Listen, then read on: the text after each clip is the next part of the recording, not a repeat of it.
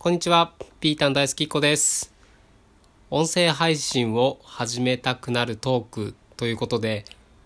えー、僕自身まだ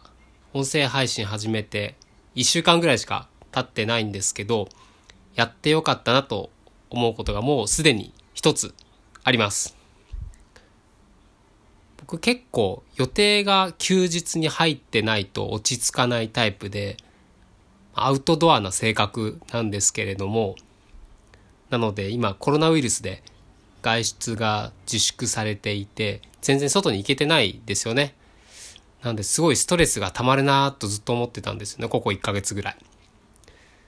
でもいざこう、ラジオを自分で配信しようって思った時に、話すネタ何かなって考えてると、意外にこう家で何気なくやってることとかで話せることってあるんだなって思ったのが配信していいなって感じたことです。こういつも自炊してる中で起きるちょっとした本当にちょっとしたプチトラブルとかあと今日はなんか iPhone いじってたんですけどこう容量ストレージが足りなくなったからって iCloud を拡張したんですよね。でよくよく考えると iPhone の本体と iCloud 両方に一気に写真を保存したり動画保存したりするんで本体の容量もこう広げなくちゃいけないなって気づいてちょっとイラッとしたとか